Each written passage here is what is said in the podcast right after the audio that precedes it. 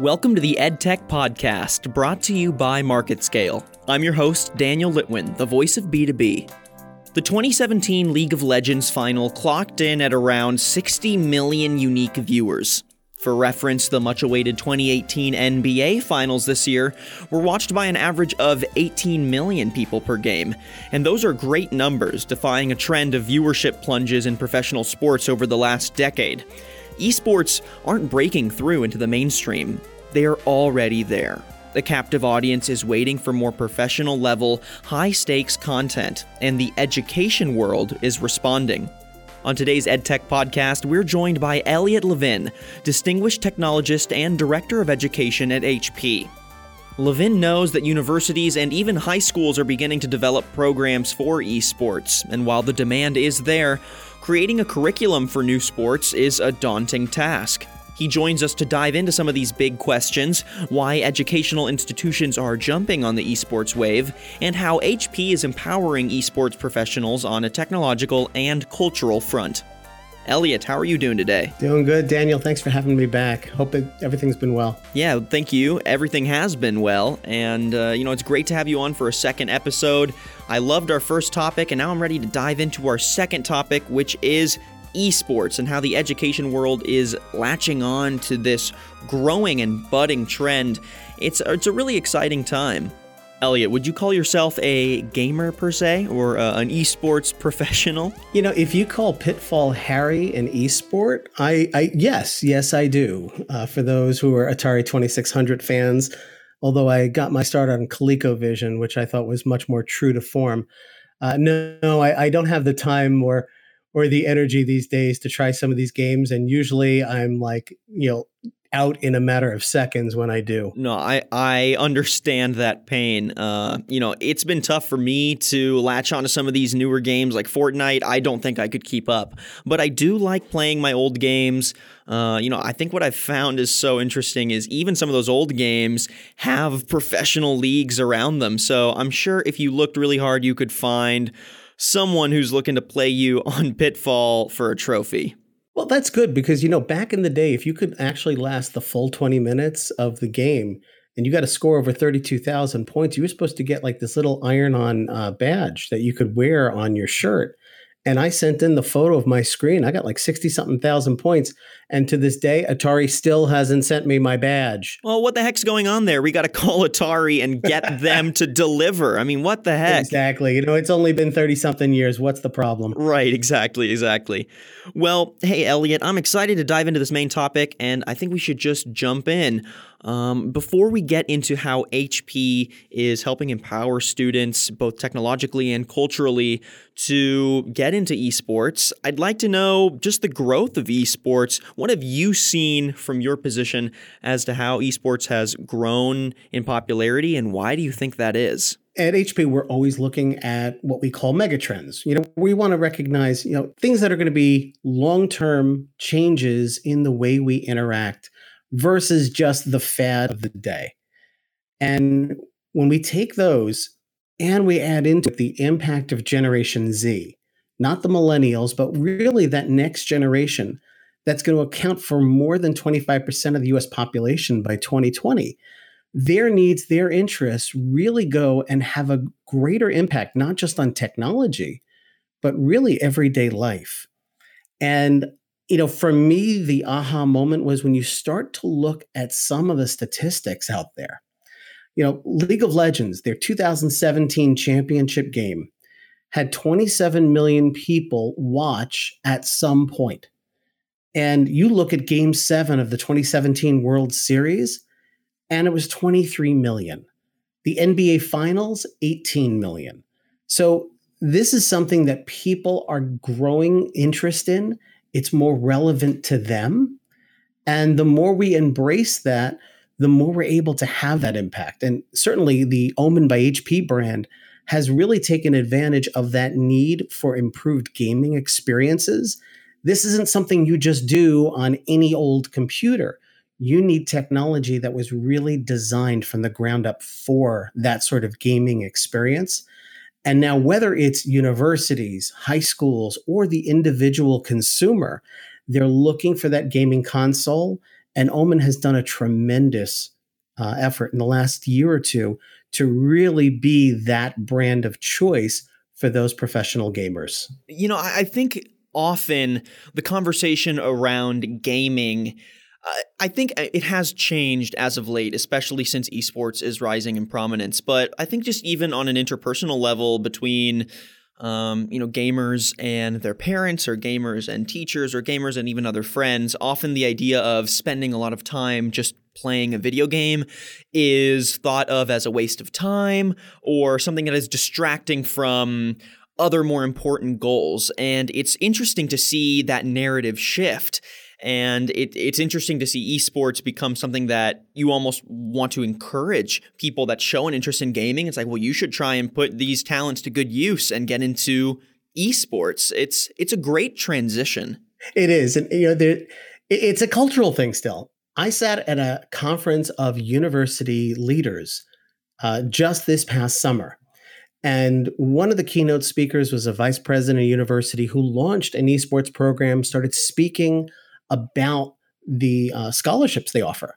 And it was interesting that one of the people in the audience, a fellow administrator from another college, said, Wait a minute, you mean my child who has been sitting in the basement for the last three years isn't just down there wasting their time? They're practicing for possible scholarship? Okay. You know, so yeah, yes, what we may have not, you know, considered to be a waste of time actually is very viable and really part of what might be the next culture of our peers. Right.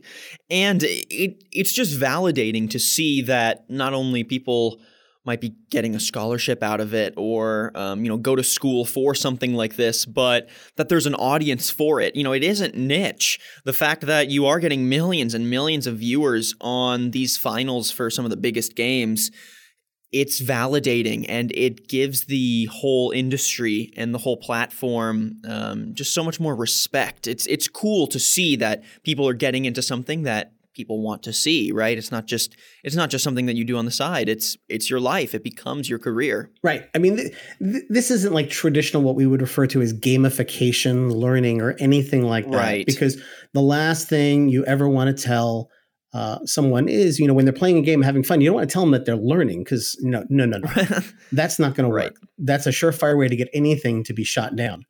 But in action, when you look at the results of what an individual does when they go through these gaming experiences, especially when they do these long, um, drawn out tournaments, there is skill sets that they are picking up.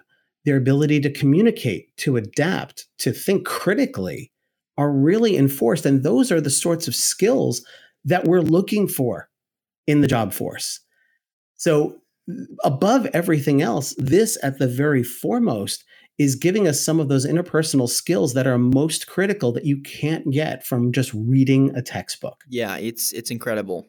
So, walk me through a bit of how high schools and universities and colleges are adapting to this rise in esports. Um, you know, how are these students being impacted by esports, and how are uh, institutions of education trying to adapt to give them more options? Sure. I mean, so there's that academic value that I was just talking about, but beyond that, a lot of colleges, you know, they support successful programs in the sports because A, it's going to drive media attention.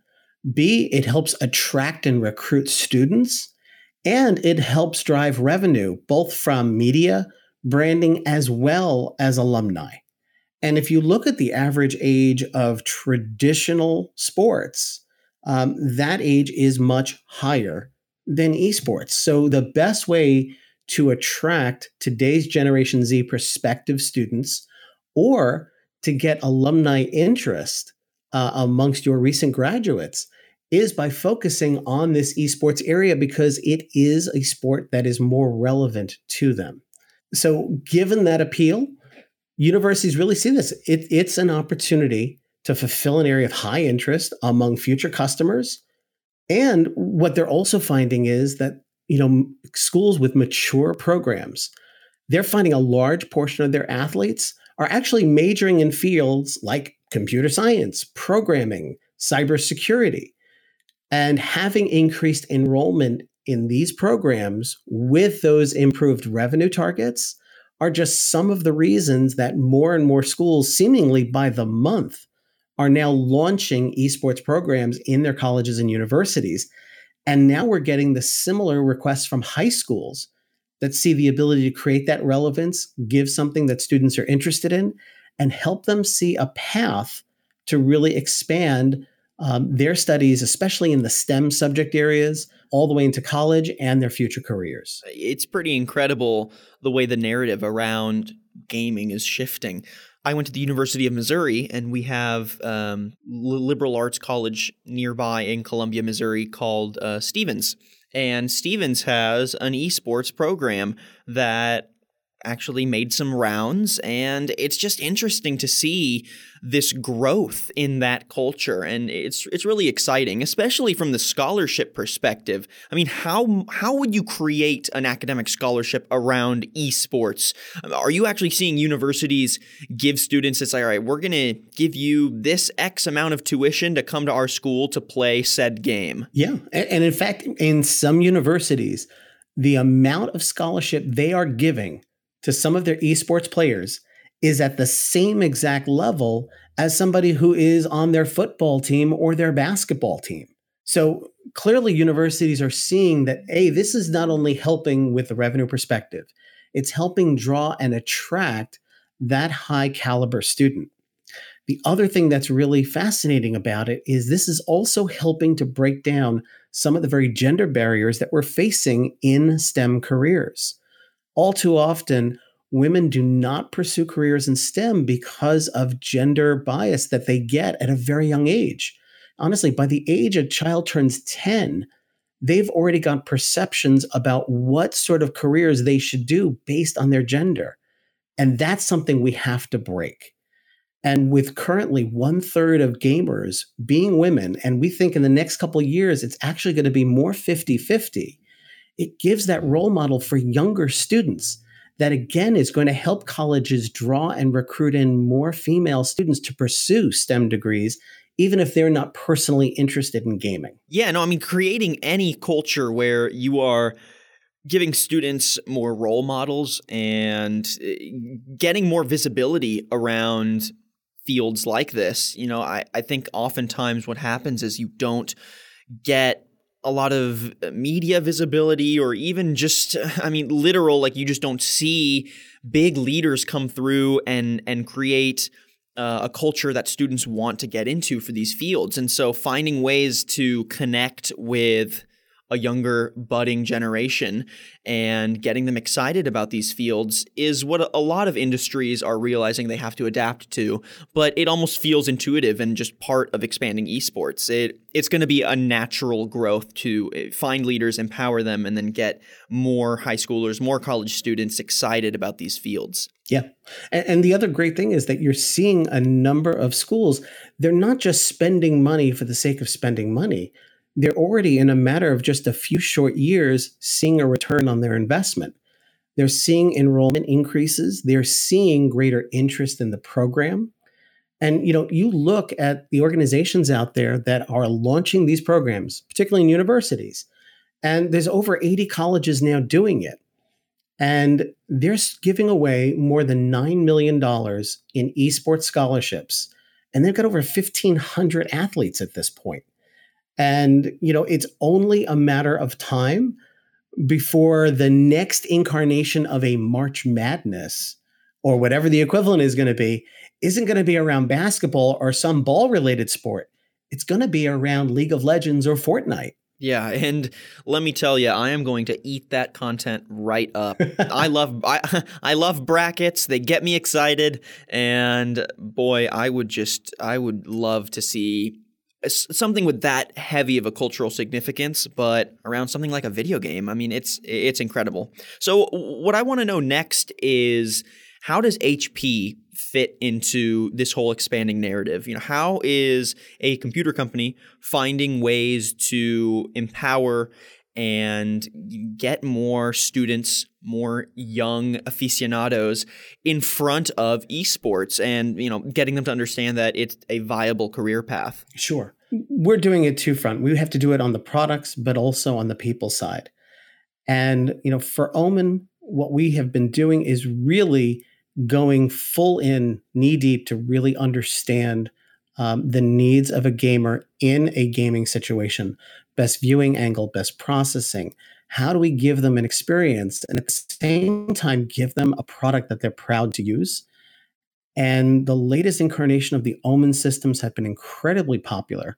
We have a number of universities, even high schools around the country now wanting to place orders for devices that were originally meant for individual gamers to buy and have in their homes.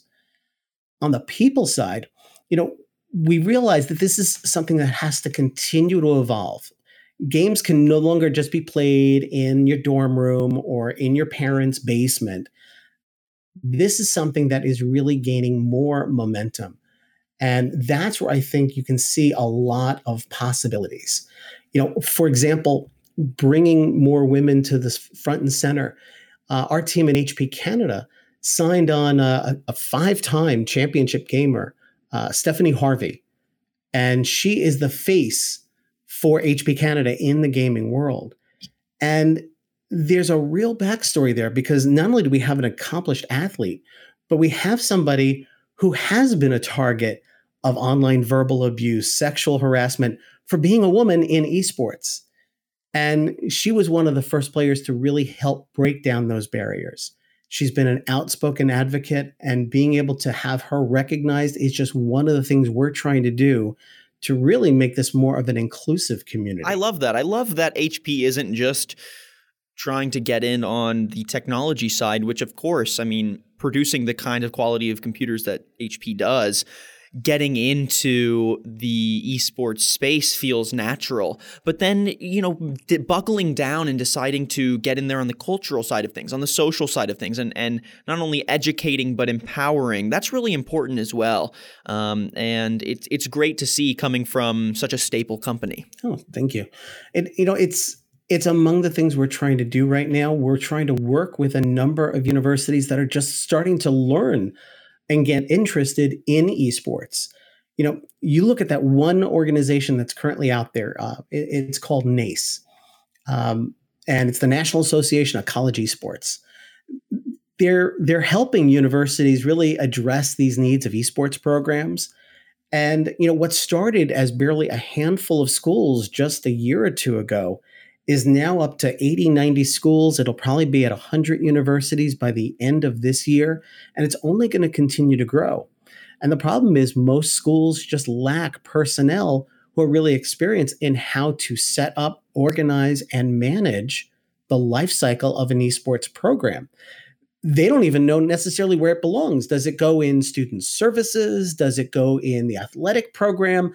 Does the athletic director of the university even understand esports? Have they ever even seen esports? Does it make sense to them? These are the sorts of things we're trying to help do as well, so that this can become really a thriving, um, really opportunity for students all around, not just in traditional gaming but all the other areas of related complementary solutions that really can impact teaching and learning. You know, as gaming gets more mainstream, we're going to be looking at broadcast students being able to really give um, commentary and play by plays of these, journalism students, marketing, branding, um, fashion design, you name it. There's every opportunity across so many different college majors can embrace this uh, new opportunity for them. It's just there for the picking, and they have to be open to ex- be explored to it. I mean, I would have loved taking a class on you know diving into ways to report on esports uh, when I was going through school. I mean, it's it's incredible that it's getting to that level. And I think it just presents a unique challenge in that esports is taking off at such a breakneck speed now that you know colleges and universities and even high schools have to adapt quickly. But there is that gap in who do we turn to for information on how to set this up? You know how how do we get educators that you know teach this. You know how, how, do you find an esports teacher or an esports coach? How do those even get trained right? It's it's like there's a huge demand and now it's readjusting all the different components of getting it into the right department getting the right educators then marketing it right getting people excited about it. It's an exciting challenge. Like i don't think anyone should be opposed to the challenge but it is challenging, um, but but it's an exciting one. It is, and there's a lot of just day to day questions that institutions are going to have to ask themselves. One of the f- most fundamental, and I'll share two, but the most fundamental is what do you do about all those tournament prizes? You know, universities are so accustomed to thinking themselves as collegiate athletics. You don't give an athlete one penny. The problem with esports is those competitors are normally accustomed to competing for cash prizes. So, how do you take somebody who has been earning cash money since the age of 13 and 14? Now you're going to tell them in an esports program, oh, you're not going to earn that money anymore. They may not necessarily do it. So, what we've seen some of the uh, universities do is look at different models on how they might share some of those cash prizes. So, you know, for example, if there was a five person team competing in a tournament. The university acts as a sixth player. And if there is any cash prizes, they, they split it six even ways. And the university share just simply goes back into funding the esports program. And that's very helpful. Well, it's it's interesting because yeah, no, that I mean that is uh, just perpetuating getting that money back into the program. I could see that, but you know, it's also interesting because these players and these esports professionals have been succeeding and making it into the industry without any educational programs, without any sort of collegiate structure. And so it's going to be interesting to see how universities fit into the mix. You know, what are they going to be able to bring that is unique to the space that you know an esports professional might just you know just say okay i'm gonna do this on my own because everyone else has. There's no need for me to go to college for this right? Like how will how will having a degree in it or how will going through and and competing on the collegiate level you know take you to the next level. It's uh it's going to be interesting to map out programs that actually bring benefit and then you know students will flock to wanting to participate. Yeah and the interesting thing to note is how many of the students involved in gaming and some of the best gamers don't just merely want to consume content like that. They want to explore careers in the computer sciences because they want to create their own content as well and where I think we're going to see in the next couple years, universities are going to be addressing, we're going to have to see them first. They're going to have to stop thinking of technology as something they buy and then get rid of after, let's say, four or five years. Gamers are very accustomed to having their technology constantly evolving. And you buy the best gaming machine today, well, that graphics capability may need to be improved in just as little as 12 to 18 months. And to not have that puts you at a distinct disadvantage. We're also going to go from playing in dorm rooms to playing in um, group playing centers to really creating esports arenas where the players are kind of taking center stage and there's an audience watching on large displays and really cheering them on. Um, I don't know if it'll be the size of some of the basketball stadiums out there. It certainly could be. And I can tell you, I, I think I can, really be excited about seeing that happen in the next couple years. Yeah, it's an exciting future. I mean, I, the way that things are moving so quickly, I could see I could see a future where we've got people just casually attending esports matches in the way that they might you know, catch their university's basketball game on a Tuesday night. Instead, it's like, all right, plan for the night. We're going to go watch our university's esports league play Fortnite. And that just becomes part of the the social fabric of that university's community. It's it's really exciting to see the different ways that it's going to impact um, everything from high schoolers to college students. So the last thing that I wanted to touch on is just sort of a broader question looking at the future of esports. You know, if, if you had to kind of tie everything together in one more note, how do you see esports continuing to grow on this high school and collegiate level? And how do you think the students themselves are going to play a pivotal role in keeping it around and keeping it sustainable? Oh, wow. You know, there's so many. Big question. yeah, I know. There's so many possibilities at this point. And what I found so refreshing is, you know, we're now having high schools uh, approaching us at HP saying, look, we want to put in the same sort of Omen gaming stations that you're putting into universities because we feel this is going to give our students that leg up against the competition when they're trying to apply off for colleges. So, I mean, that's certainly something that's really got me intrigued because how many high school students are there that really currently feel disconnected completely with the learning experience that they're getting in their secondary schools? And could this be one of those ways to really reignite that flame in the student find that personal passion and be able to make regular learning more relevant to them. So, I mean, for me, that's one of the big areas. And second, I think as we start to see this become more mainstream, and honestly, I just I don't believe this as a fad whatsoever, but I think more departments across the university setting are going to need to embrace esports as another opportunity to really expand their curriculum and give much more real life practical skills to their students. And again, giving them that leg up. And that could be from business, um, arts and design, broadcast media, finance, economics, almost every uh, topic could be embraced by it. I mean, wow, it's uh, it's definitely an exciting time to get into esports either as a student or as a university or as a program. You know, finding the value in it, I think, is going to be easy. You've already explained it well. There's computers out there that are specifically made for this, thanks to HP and other companies.